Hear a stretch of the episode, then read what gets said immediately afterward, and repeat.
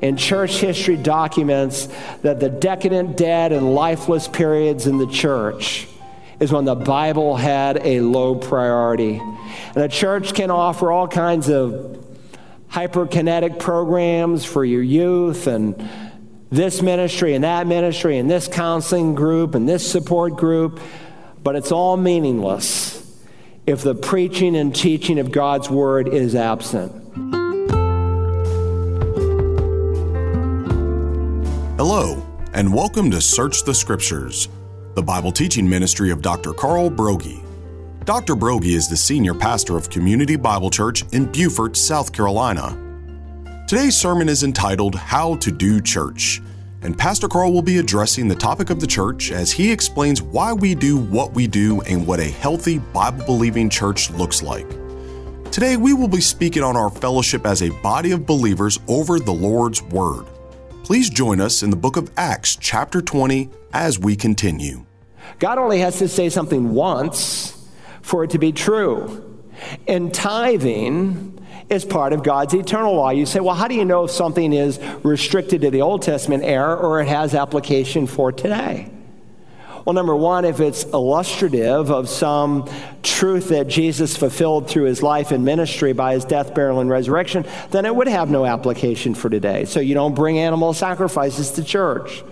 The ceremonial and the cleansing laws were fulfilled at the cross of Christ. There are some Christians in the early church, as you read through the New Testament, because they were raised Jewish, they continued to eat kosher. But you have a direct command in Mark 7 and Acts 10 where God says that you don't have to keep the kosher laws any longer.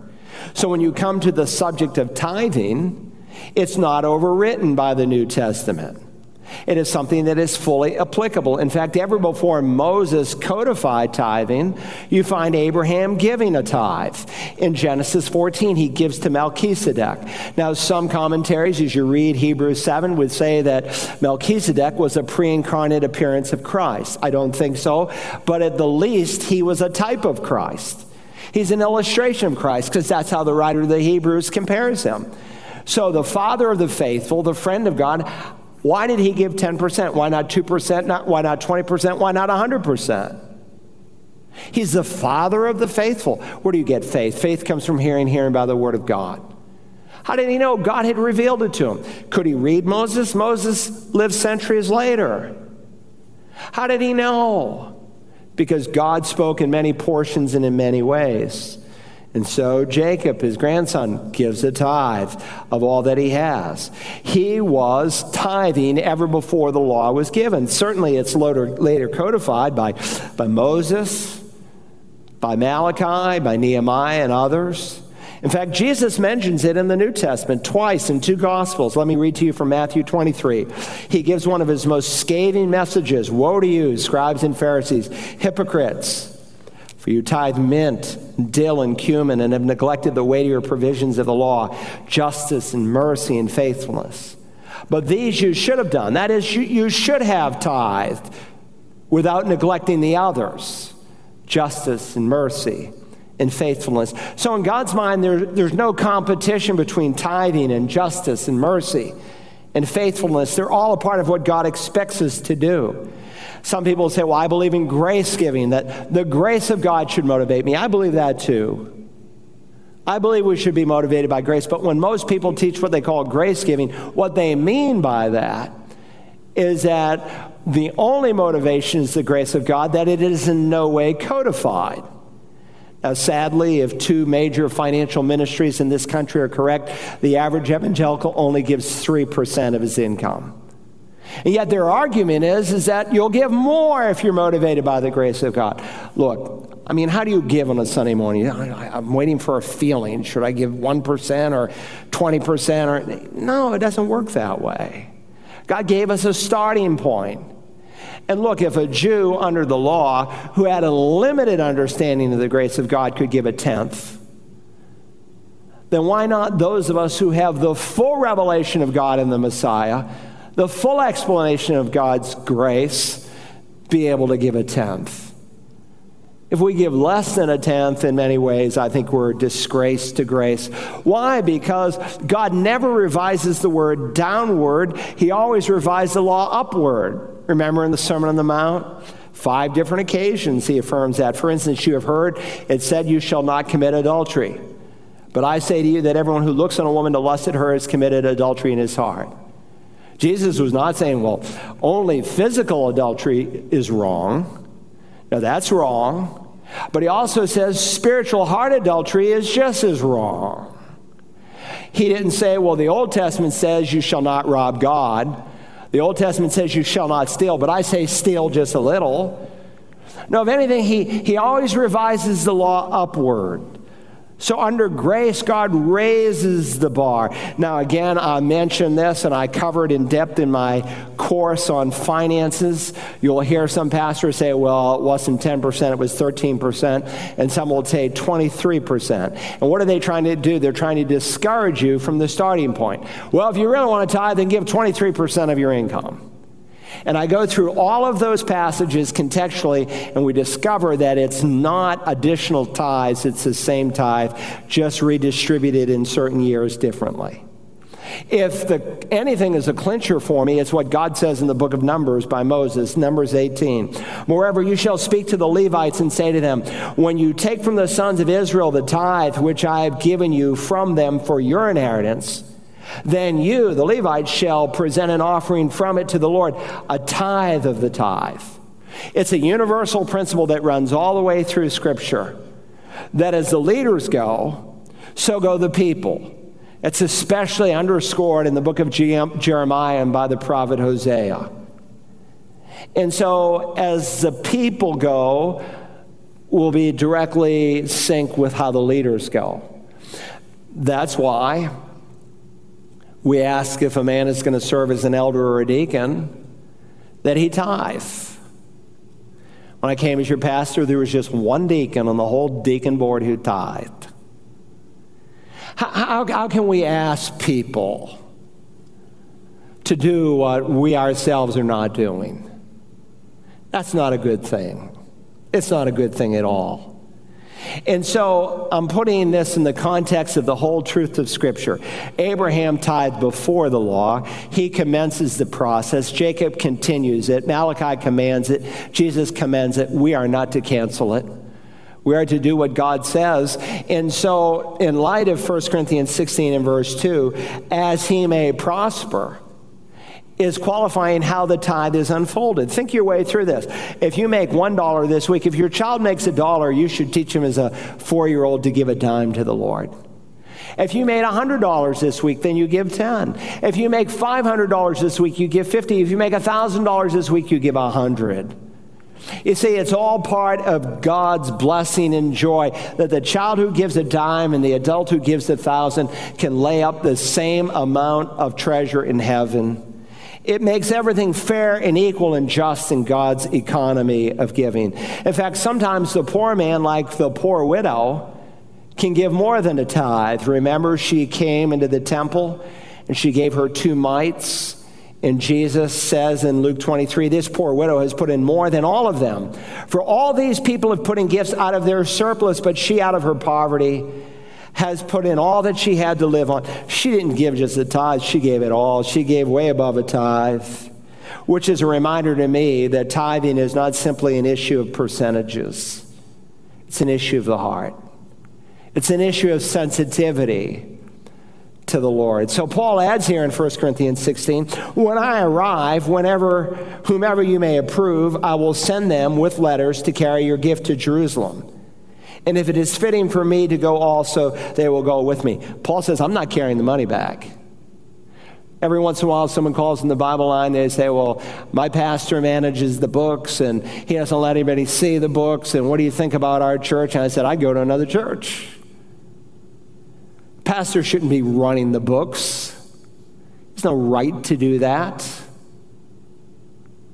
If he's running the books, what does he have to hide? That's bad stewardship, and it's a contrary to the example that God set in the New Testament. All right, let's keep going. We're almost done. Our fellowship is with the Lord's people. Our fellowship is in the Lord's work. Our fellowship is on the Lord's day.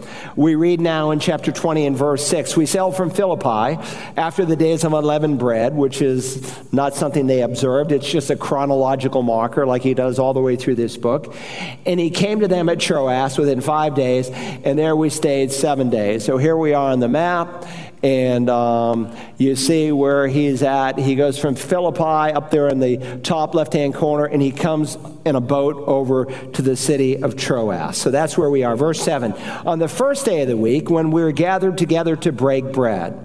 By the way, this is the first time in Acts that Luke notes that the church is meeting on the first day of the week. We just read from 1 Corinthians 16. On the first day of the week, every one of you is to set aside a portion of how God has prospered you. Beginning in Acts, you find the church meeting not on Sunday, but Saturday. Why? Because it's all Jewish. And they're to take the gospel to the Jew first and then to the Greek. Where are you going to find these Jews? In the temple. When Paul on his missionary journeys begins to go to various towns, where does he head first? The synagogue. Because that's where the Jews would be. You bring the gospel to the Jew first. But when Paul meets here with the church in Acts 20, they're meeting on the first day of the week. And that doesn't surprise me. Why? Because the Lord of the church was raised from the dead on the first day of the week. And every single resurrection appearance that is recorded in terms of a chronological date is on the first day of the week. What day was the church born? On Pentecost, the 50th day from the resurrection, on the first day of the week, Sunday. Now, there are some groups that will say, well, we're supposed to worship on the Sabbath, the seventh day. And they will say that if you don't meet on the seventh day, then you're either lost because you're not obeying God's commandments, or you're unspiritual and that you are not doing what God revealed. And they will further typically argue that it was Constantine and the Roman Catholic Church that established we should meet on Sunday and not Saturday. It is true in 321 AD, Constantine decreed this, and I quote, he said, on the venerable day of the sun, that's Sunday, let the magistrates and people residing in cities rest, and let all workshops be closed. Now, this decree by Constantine predates the early church. It predates the dogma when the Roman Catholic Church has begun. When does the Roman Catholic Church begin? There's no mystery to it. It doesn't begin with Peter. It begins in 590 AD, where Gregory, the Bishop of Rome, declares himself to be the very first pope. That's the first pope that we have record of, 590 AD. Constantine is not coming up with anything new. The only thing that he did that was new is he said on Sundays, here in my empire, you don't have to work. He was giving people freedom to meet whenever they wanted to on Sunday. He made it a day of rest, so to speak. Remember the first mention of the Sabbath. It's in Genesis 2. Then God blessed the seventh day and sanctified it, because in it he rested from all his work that he had made. And the next mention of the Sabbath is not until 2,500 years later. And it's recorded by Moses in Exodus chapter 31. Let me read it to you. So the sons of Israel shall observe the Sabbath. It is a sign between me and the sons of Israel forever. Just like circumcision was something done to a male Jew or to a proselyte, was a sign of the covenant between God and the Jew, even so, the Sabbath was God's sign between himself and Israel. And so Christians, the body of Christ, where there is neither Jew nor Gentile, met on the first day of the week. Now, interestingly, there's going to come a day when we're going to meet on Saturday again. The prophet Ezekiel reveals that during the millennial reign of the Messiah, we will go back to meeting on Saturday. That's a whole other thing. So here they are. They're meeting on the first day of the week, not because some pope decreed it, but because God gave us that pattern. And that's what you see in the Revelation as we studied. They met on the first day of the week. There were many lamps in the upper room, verse 8 says, where they were gathered together. So they didn't have a church building. Church buildings was a 3rd century phenomenon. Here they are meeting in an upper room in someone's house there in Troas. All right, 4th, our fellowship is around the Lord's Supper. Again, in verse 7, we're told, on the first day of the week, when they were gathered together to break bread. The breaking of bread here is a reference to the Lord's table in deference to a meal, where the same phrase is used sometimes of a normal meal, like in verse 11. Now, if you read the book of 1 Corinthians and the book of Jude, you discover that oftentimes on Sunday, they would have, prior to the Lord's table, a big potluck supper. We called it the love feast. And if you remember, the Corinthians abused it, where some were gluttons and others even got drunk. And so Paul says, no more love feast. But the Lord's table was something that was established by Jesus, and it's binding until he comes to remember him. Paul says in 1 Corinthians 11, again, he writes this on this missionary journey, for as often as you eat this bread and drink this cup, what do? You proclaim the Lord's death until he comes. He doesn't say once a week. He doesn't say once a month, once a quarter, once a year. But as often as you eat this bread. When I came here as a pastor, we did it once a week, and I told the elders, I said, I just feel like it's just tacked on at the end of the service. It's rushed. We don't really have time for reflection. And they agreed, and we went to once a month. Occasionally, we do it twice a month, but generally, we have the Lord's Supper once a month. By the way, we'll have it next Sunday, and if you are able to come physically, bring your mask and come on. And we alternate between Sunday morning and Wednesday night, because there are some doctors, some nurses, but largely military, sometimes they have to work on Sundays. That way everyone can participate. But we don't want it so regularly that it's empty and inane. To me, it's too infrequent to do it once a quarter, or some evangelical churches do it once a year. But I don't want it to be so quick that it's flippant, because God says a man is to examine himself. We are to remember the Lord. 5th and finally, our fellowship is over the Lord's Word. Our fellowship is over the Lord's Word. The preaching of the Bible was evident and central to their gathering. Luke says, verse 7, on the first day of the week when we were gathered together to break bread, Paul began talking to them, intending to leave the next day, and he prolonged his message until midnight. By the way, this is not the biblical basis for a Sunday evening service, as some have reasoned, because both history and the Bible records that the church was often forced to meet in the evening. Why? Again, 60 million slaves. You didn't have Sunday off. It was a work day. And so very often the church gathered Sunday night. And they get together in the evening, and Paul prolongs his message until midnight. Paul's a friend of every pastor who likes to teach and preach the Word of God. You can't grow the church on sermonettes. Sermonettes are for Christianettes. You have to learn God's Word, and a 15 to 20-minute sermon will not cut it. During the early days in this country, the Pilgrims and Puritans averaged sermons that were 2 hours long. Jonathan Edwards always preached for at least an hour and a half. John Wesley averaged 2 hours. George Whitefield, they said, preached 2 hours or longer. John Knox, 2 hours. Spurgeon always at least an hour and a half. The church in Korea, representing a larger segment of the body of Christ, they meet 2 hours every Sunday, 1 hour for prayer and singing, and 1 hour for preaching. Paul preached a long sermon, and I doubt anyone complained.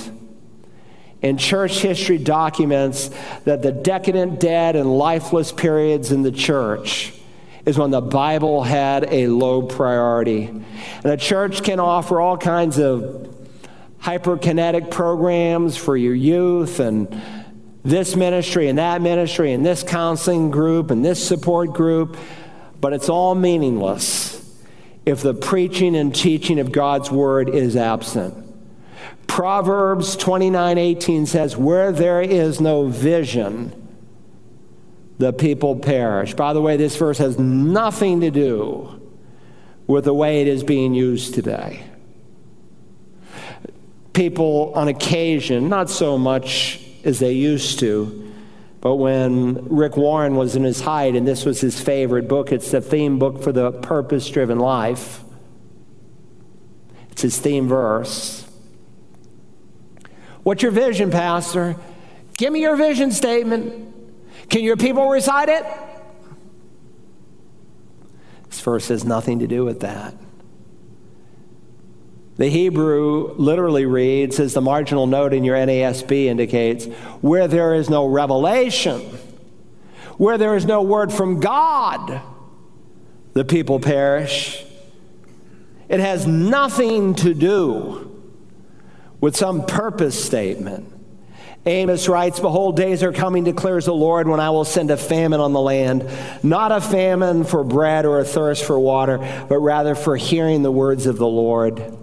One of the main messages that runs through the book of 1 Samuel is a mark of God's grace is when there is a clear word from him, and a mark of God's judgment is when there is no word. And when the church has eclipsed the clear exposition of the word of God, it's not a blessing, it is a curse. You say, well, the word of God can't be rare anymore. We have Bibles everywhere in America.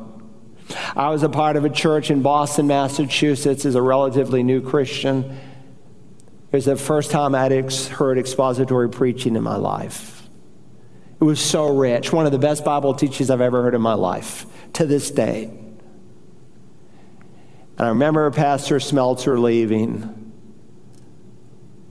And he left because the people didn't have a heart to hear it. And it wasn't that many months later, the people were moaning and groaning, oh, if Pastor John were here, oh, the preaching that he gave us from God's word. He was led to move because the people stopped listening. Jesus taught that you can hear a sermon but not have ears to hear it. The writer of the Hebrews said that you can become dull in your hearing.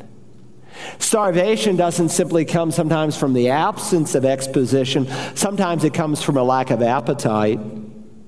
Oh, they had a heart to hear Paul's word. He preached until midnight. Paul said to Timothy, if you do anything, preach the word. And so the assembly, when it gathers, it's not first and primarily evangelistic. Oh, there'll be lost people. Most weeks in most churches, if the people are doing their work, there's an assumption they'll be there in 1 Corinthians 14. But the church service is not designed for lost people. It is designed for the saved. Let me finish. Verse 8. There were many lamps in the upper room where they were gathered together, and there was a young man named Eutychus sitting on the windowsill, sinking into a deep sleep, and as Paul kept on talking, he was overcome by sleep and fell down from the third floor and was picked up dead. Paul went down and fell upon him. You've seen that, haven't you, in our last study? And after embracing him, he said, do not be troubled, for his life is in him. His body was dead, but his spirit had not yet departed. Verse 11, when he had gone back up and had broken the bread and eaten, now it's a meal, he talked with them a long while until daybreak, and then he left. And they took the boy away alive and were greatly comforted. Poor Eutychus, I feel sorry for him for all time. He is the one who went to sleep listening to the Apostle Paul. He fell and died. And interesting, the word that is used here for is used of a youth between typically the ages of 8 and 14. So he's a young lad. Again, families are gathered in the early church. Maybe it was the oily lamps and the heat, and he's up on the second deck, and he gets faint, and he falls down. I don't think it was Paul's preaching that knocked him out. I just think it was probably the heat of the night. By the way, what keeps you awake? People fall asleep all the time in church, and I get it. Some people come up and say, Pastor, I didn't mean to fall asleep on you, but I'm on this med. And I get that. You don't have to explain it to me. And I can appreciate that. But what keeps you awake? See, some people come here tired because preparing for the Lord's Day is not really a priority. I think the Jew is so wise and the way God created the Sabbath from sundown to sundown. And really, we should begin to prepare our hearts on Saturday night See, you'll do what's important to you. You say, I'm not coming back to that church. He's already been preaching an hour and 10 minutes by design. But you'll sit and watch a football game for 3 hours. See, you'll do what's important to you. What's important to you? See, God gave us a picture of this church. They met on the Lord's Day. They didn't make it convenient. Oh, we'll have a Saturday night service so you can have Sunday all day free. They met on the Lord's Day. Oh, we won't even take an offering. We'll put a box outside there in the foyer. They gave to the Lord's work as part of the worship service. Oh, we won't celebrate the Lord's Supper because Sunday is not for the believer, it's for the seeker, so we'll do that at some other time. No, they did it on the first day of the week. And they heard the word of God. Now, you can do all those things and still die and go straight to hell if you're not born from above. But if you are born from above, you have to ask, are you serious in these days of apathy and these days of lukewarmness? Now, Father, I thank you for your word that you've given us, that we're not left clueless as to what you want your people to be. We pray in your mercy that you would continue to shape us and mold us as a congregation, that people would see what is really important to us, that the Lord Jesus is more important to us than anyone else in this world. May we never be ashamed. May we never compromise, all in the name of winning people. Thank you that by your doing we are in Christ Jesus, that you are bigger than any of us in the proclamation of your word, that someday all the elect will be saved. But thank you that you would commission us to go into the fields this week and to share the good news with those who are lost. May our hearts be ripe and pliable for the Spirit of God to do in us and through us all that pleases him. And I ask it in Jesus' name. Amen. In conclusion, Pastor Carl reminds us that our fellowship is with the Lord's people, in the Lord's work, on the Lord's day, and in the Lord's word. If you enjoyed today's message, you can order a CD or DVD copy by calling Search the Scriptures at 877-787-7478 and requesting program HTC 020. Tomorrow, Pastor Carl's wife Audrey is in this time slot with her program for women, Mothering from the Heart. You can hear more of Audrey's messages on the Search the Scriptures app found on the iTunes and Google Play Store. Also, check out Audrey's podcast, Rare But Real, on Apple, Google, and Spotify podcast platforms. You can also listen to her podcast at searchthescriptures.org. Please join us next week as we continue to search the Scriptures.